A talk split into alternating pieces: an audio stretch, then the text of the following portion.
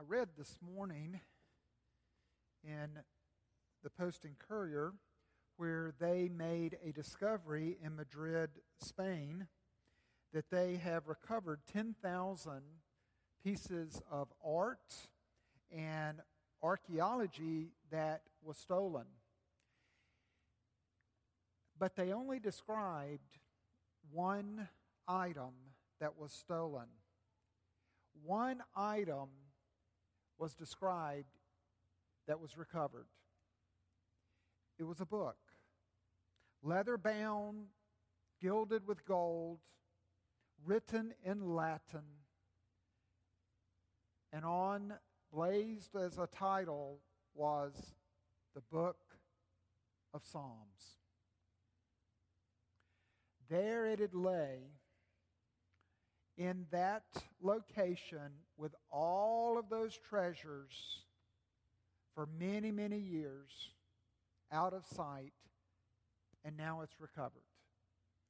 And I thought it interesting that out of all the things that they could have put forward as a recovered treasure, that they put forward this book of Psalms. And then I thought, how appropriate because it is a treasure. Martin Luther said that the Psalms are unlike any other book in the Bible. It doesn't contradict, but it completes and it covers so much so that the Psalms are a mini Bible. And we at Two Rivers have begun in this summer an attempt to rediscover and recover the Psalms in our everyday worship. We're going through with a summer mixtape that we've put together, we're going through the top 15 songs. The Psalms are songs and prayers collected of ancient Israel. There are 150 of them.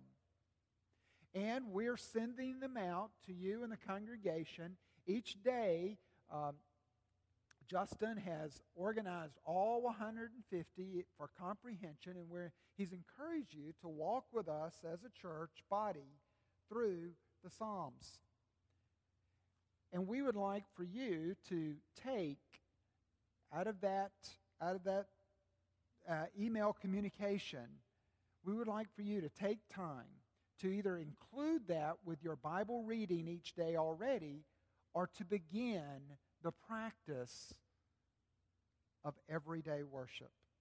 Everyday worship is selecting, I would say, a particular time in the course of the day that you carve out. I would encourage you for it to be a very special place, a place without distraction.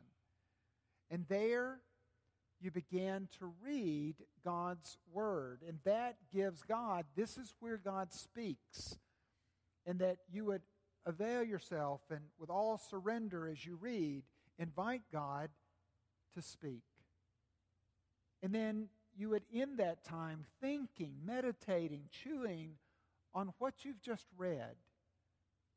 And then you conclude with prayer. That's everyday worship. And we would like to encourage you to join us not only on Sunday morning as we go through our summer mixtape, with these special songs of praise and prayer, but every day. This morning, we're going to look at Psalm 19.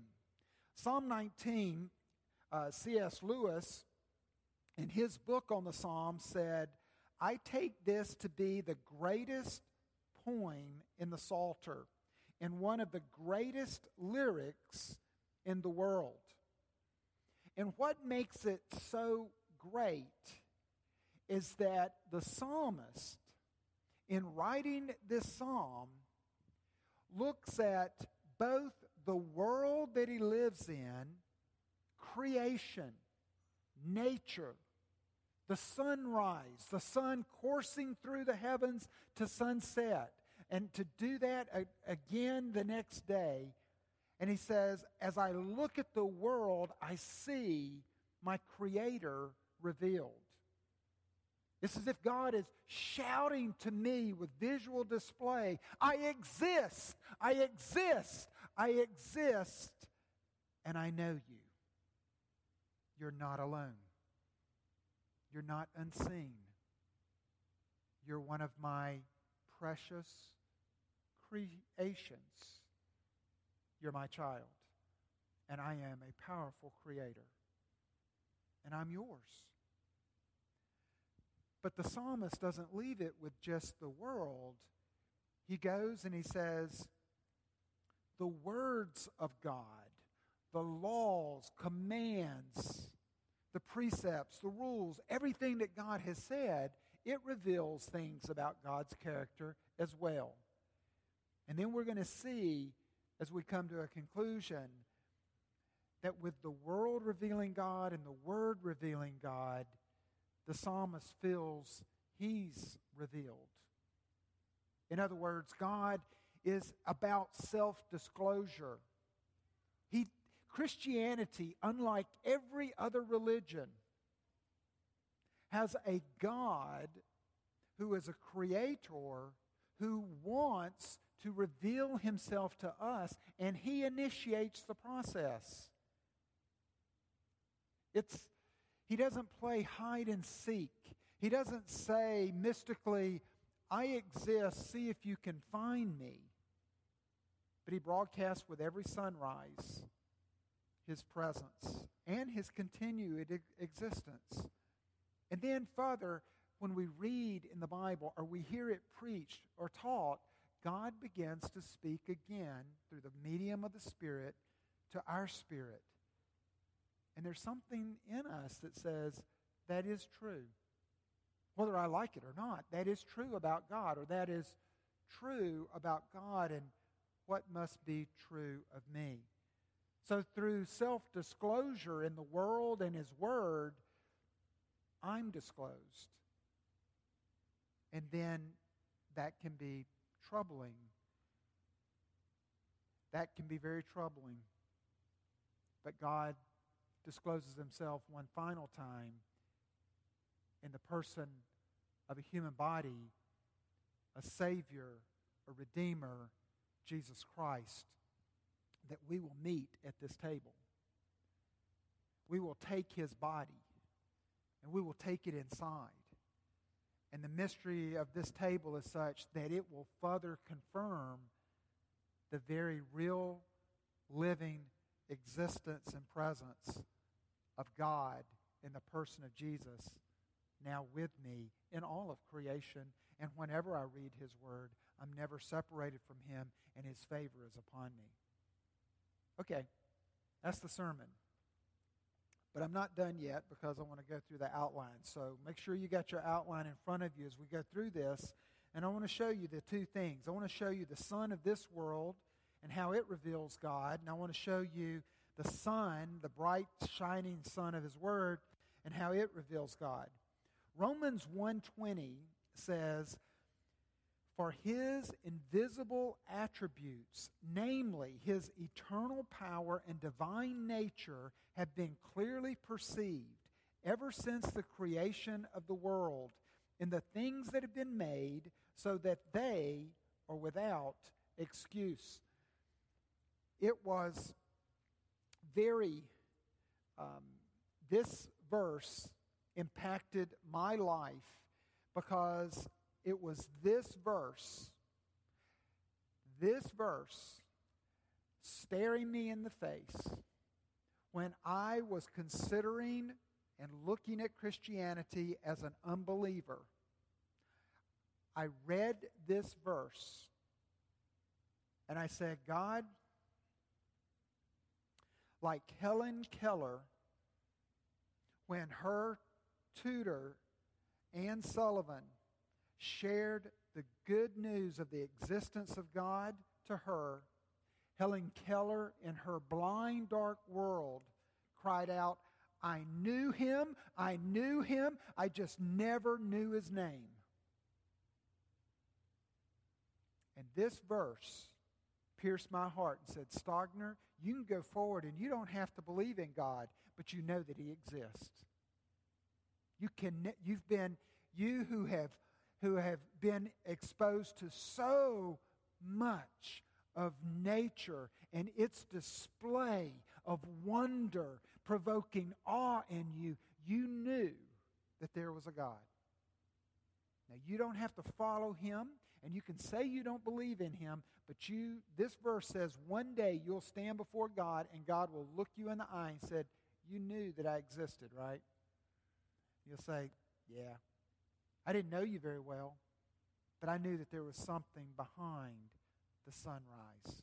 I knew there was something behind those brilliant sunny days. I knew that there was something, some power, a creator behind a sunset. Thomas Merton is a monk, but I think he's also a poet. And this is a long reading, but this is a journal entry. Bear with me. I came up here from the monastery last night, sloshing through the cornfield. I said vespers, and I put some oatmeal on the Coleman stove for supper. It boiled over while I was listening to the rain and toasting a bit of bread on my log fire. The night became very dark. The rain surrounded the whole cabin with this enormous virginal myth a whole world of meaning, of secrecy, of silence, of rumor. Think of it. All that speech pouring down, selling nothing, judging nobody, drenching the thick mulch of dead leaves, soaking the trees, filling the gullies and the crannies of the wood with water, washing out the places where men have stripped the hillside. What a thing it is to sit absolutely alone in the forest at night, cherished by this wonderful, unintelligible, perfectly innocent speech, the most comforting speech in the world. The talk that rain makes by itself all over the ridges, and the talk of the watercourses everywhere in the hollows. Nobody started it, nobody's going to stop it. It will talk as long as it wants, this rain, and as long as it talks, I'm going to listen. Has nature or this world or creation ever talked to you? Has it ever talked to you? Annie Dillard wrote a book called Pilgrim at Tinker Creek. And Annie Dillard, as a writer, went into seclusion, a sabbatical, on a place in a little cabin on Tinker Creek. And each day she would go out into the surrounding forest and the streams and just observe nature. And as she came away, she wrote that she saw nature and she judged it differently than she had when she was at a distance. She said, It's most beautiful and it's awesome, but nature is red in tooth and claw. And what she meant was it's red in blood in tooth and claw. That nature, creation, this world, it shows us God, but it in itself doesn't possess the attributes of God. It's not merciful, it's survival. It's not self sacrificing, it's very self oriented. And it's not to condemn creation or nature, far from it. It's simply to say that the two problems that can exist with this world is that, number one, we're very apt. The problems with what we call general revelation. General revelation is where we look in creation and we see the mark of God, of a creator. We see, we see the artistry and we connect general revelation. It reveals that there is an artist. But there's two problems. Number one, people adore creation, but not creator. In other words, people began to, to let their joys be found only in the appreciation, the adoration, the stimulation that they get from nature. Their joy falls short. It's not found with a creator, but is found in something beneath him. The joy is not found in the artist, but simply his art. The psalmist says here that in verse 2 day to day, nature or the sky pours out speech, it reveals knowledge. In fact, in verse 3, there's nowhere no one can say, there are no excuses, there's nowhere that this voice is not heard. Verse 4, this speech, it covers the whole world. Verse 5, it is beautiful and it is strong. It reveals beauty, it reveals the power of a creator God. And then in verse 6, it says that it makes the circuit and it begins it again. And everything on the face of the earth receives its heat and its light. But the problem is, when we look to just this creation alone, it is nonverbal speech. So, in other words, just seeing creation, creation's wordless speech, is not enough. We cannot, Paul will use this same passage here, this same passage that he used in Romans 1, he will use out of Psalm 19 and Romans 10. I think it's verse 18. But he will use this same passage to say, on his own missionary motivations, he's saying, All the world has seen evidence of God, but unless they hear, then they cannot be saved. They can't connect the dots. They need to hear of salvation through the forgiveness of sin.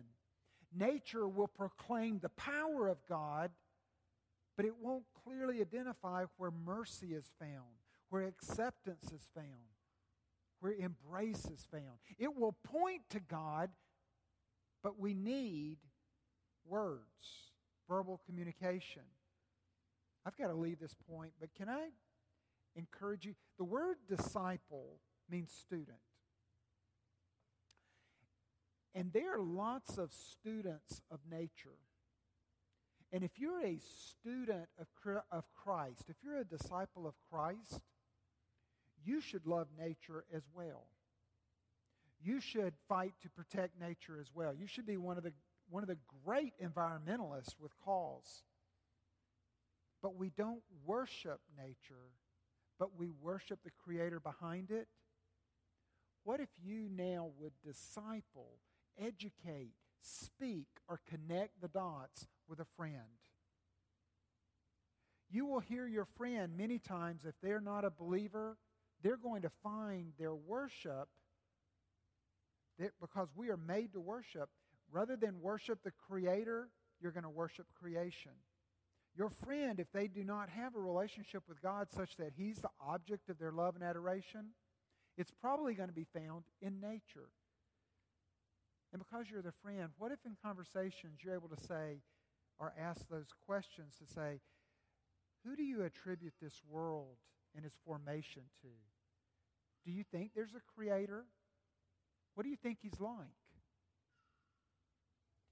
have those conversations and allow your friend to see your own own joys found in not simply creation but seeing the hand behind it all secondly this morning i want you to see that the sun of the word reveals god now lots of commentators at this point they say you know this really needs to be two separate psalms uh, because from verse 7 on, it's a totally different psalm. I mean, here he's talking about the sun and all of creation, and now suddenly he says, The law of the Lord is perfect and it revives the soul. What's going on? Verse 6 is the clue. There is nothing hidden from its heat. So, in other words, the psalmist, in putting before you the sun and in looking at the sun, let's imagine the psalmist wakes up early in the morning, pre dawn hours. He wakes up. Perhaps this, you know, David goes out in nature. And there he is in the field, and the sun begins to rise. And all of the landscape now begins to be lit up and illuminated. And not only that, but he feels on his face the heat and he sees the, the, the, the, warmth and the heat on the, the dewy morning beginning to reach all the trees and all the plants. And the sunlight, it just is coming into the darkness and it's just searching out, making light where there was dark. And it's as if it's healing it's driving out the dark. So, this searching, cleansing, healing light coming up. And he says, You know what? That's what God's word does for me. When I read about God in the Bible, when I read his Bible, when I read his words to me, it's as if it searches me out. It lights up my darkness. It enlightens me where there was no light. It refreshes me. And he says all of this. He uses six different synonyms the law, the testimony, the precepts, the commandment, the rules. But they're, with each one, they are benefits. He said, it revives, it makes me wise. It gives me a right way to go. It, rejo- it causes rejoicing in my heart. It enlightens my eyes. And it's so great, verse 10, that it's more to be desired than any possession or financial security that I could pursue, which is at heart what many people find to be the most desirable thing. Either that or entertainment. He says here it's not found in finances and financial stability, and it's not found in food and entertainment. He said it's all found here. C.S. Lewis grappled with this, and he said, how, how does the psalmist find delight in the law? Because what was happening here is that the law here, it means the first five books of the Bible, the Torah. That's what the psalmist would have had. So, how does he come to all the, the Ten Commandments, for instance? How does he come to the Ten Commandments and say, wow, man, this is reviving? When most of us think, oh, Ten Commandments, okay, I know it's a part of the Bible, but that's not where I go for reviving, refreshing, enlightenment, joy, rejoicing the heart, Ten Commandments. The Jewish people were known as people of the book because they had the Torah. They carried it around in the ark. But Moses and the teachers of Israel taught them, and the prophets of Israel taught them over and over again the law of the God, the law of God, the law of God. But the law was not just a collection of willy nilly rules, they were, they were guidelines. The book was a book of the covenant, the book of the covenant. Let me explain it like this. When you get married, is your marriage license a joy to look, like, look at and hold? Or is it like, ugh? Well, I can tell you, particularly for newlyweds, to look at your marriage license and to hold the marriage license, you will put it in a favorite spot. You'll frame it. You'll hang it. You'll put it in a scrapbook. You'll put it in a place. You're not going to throw it away. You're not going to put it as a doormat. You're, it's going to be precious to you because it says, I'm in relationship with this other person and it's legal and it's binding. Boy, I got them now. I fooled them now, but I, they're stuck. And I am so stuck with them and I love it. And what if, what if you had guidelines to say, your lover now is giving to you a book and saying, honey, this is the real me. And in this book are secrets that I have never shared with anything anybody else. And it's all my fears. It's all my dreams. It's all my needs. It's all my wants. It's all my desires. with you. Would you take that book? Would you want to read it? Would it be precious to you? John Calvin said that there three uses of the law. He said it's a mirror of God's righteousness. So the law of God shows me my lover, shows me my creator, shows me my master. He, it it's a mirror. It, it's God's reflection of himself. So I get to learn about God. And you know what it says? It says over and over again, He is steadfast. He'll never leave me. He'll never forsake me. Which were the last words of Jesus. I'll never leave you and I'll never forsake you. And it also says, I am merciful in my love. I'm compassionate. I don't love you when you're good and leave you when you're bad. You can't go one sin too many and I kick you to the curb. I'm in this book says, I have bound myself to you and you're mine forever. Secondly, it's an arm of restraint on evil. And I won't say anything about that other than to say that we believe that all of creation, there, there certain, you know, there's a moral law, a moral code that every civilized country and you know, civilization has embraced in order to restrain evil. The law shows us good and bad. And then lastly, the third use of the law is this a sun revealing what is pleasing to God. It's a sun that reveals what is pleasing to God.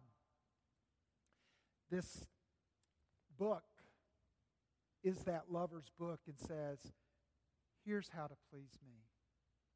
And he is not one that is difficult to please. The way that he says to please him most is to be thankful. It's as a mentor said to me one time I sentence you to joy. It's as if God comes and says, Here's the rule enjoy me. Enjoy, look at that sunrise and think of me shining on you. Look at that strong, strong, blazing sun. Nobody can stand against its heat. Its heat goes in every cranny. And think of my power and to think of my all encompassing love and that power working for you and on your behalf.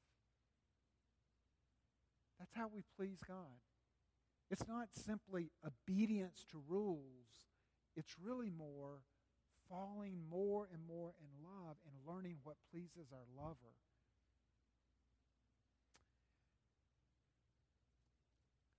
In verse in verse 12, the psalmist has looked at the sun and he's looked at God's word and he's feeling the exposure.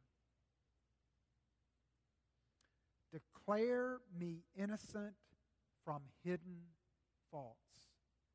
Why did he go there?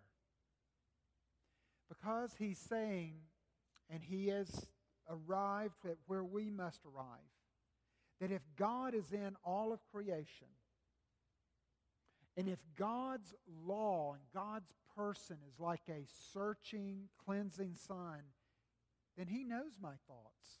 He knows me through and through. And there's never a time that I'm away from Him. And that can be very troubling. And with this psalmist, he says, Oh, your sun coming into my darkness, it sees every cranny, doesn't it? Your person looking into me sees everything, and I, I don't even see everything. I have hidden faults. I have things that I have done that I'm not even aware of doing. What I really need in the face of the sun is I need sunscreen. I need something that I can put on, or else this sun will just consume me. Because there's so many parts of me that are black that I don't even know enough to present them to you, willing to be healed and cleansed and forgiven. I need, I need protection. And he says here in verse 12, he said, Declare me innocent from hidden faults. He doesn't say, I'm perfect. I don't have any hidden faults. He says, I've got blind spots. There's stuff in my life. Would you declare me innocent? Would you cover me? Would you be, as it says in verse 14, my Redeemer? Will you redeem me? Will you cleanse me? Will you heal me? Verse 13 Let them not have dominion over me. Notice it's not a fear of God, it's a fear of sin. It's not a fear of this searching sun that he's feeling the sunlight of God's face in his life and saying, You're searching me and you're seeing everything. He doesn't say, And I'm afraid of you. I'm afraid of you. Don't burn me. What he's saying is, I want more of you. I really want more of you. I don't want to be blacked. And if there's a way that you can heal me with this light, if there's a way that I won't be kept in the dark by my sin, then I want that. And then finally in verse 14, he uses the language of sacrifice when he says, Let the words of my mouth, let this song, this is a song that he's singing, a prayer that he's praying. He's saying, I'm not even sure if this is not tainted. But he's saying, Let the words of my mouth, let the meditation of my heart be acceptable in your sight, like that lamb without blemish. May this be acceptable to you, God. Notice he doesn't bring a bloody sacrifice to say, Forgive me. He brings a song of assurance saying, I know that I'm forgiven. Because your law has promised it. And that's why it's so beautiful to me. There was a law that said if an innocent man, a completely innocent man, will die in the place of a black cart, a sinner, if the innocent man will die in the place of the guilty sinner, then the sinner will change place, and he will be judged innocent, and the innocent will take the place as the sinner. Is that a good law or a bad law? We reenact that law at this table. Jesus Christ, on the very night that he was betrayed, he took bread and knowing God's law, rejoicing in God's law, said, This bread that I break represents my body, which is about to be broken on the cross for you. Eat this in remembrance of me. I don't believe that that night of the Passover would have been different in attitude and spirit than other Passovers. It would have been a night to reflect on salvation when an innocent lamb's blood was slain and when I was forgiven by the power of that blood. It would have been a table not simply of solemnity, but a table of celebration. And then after supper, Christ took the cup and he said, This cup represents my blood that is going to be shed. And it represents the same power that the lamb's blood had, the washing away of all of your sins as an acceptable sacrifice. Drink this in remembrance of me. Wine is for rejoicing. Two rivers, we drink not to forget, but we raise our glass and we drink to remember, to remember that has been done for us. I want to invite our men to come forward this morning as they prepare to serve us.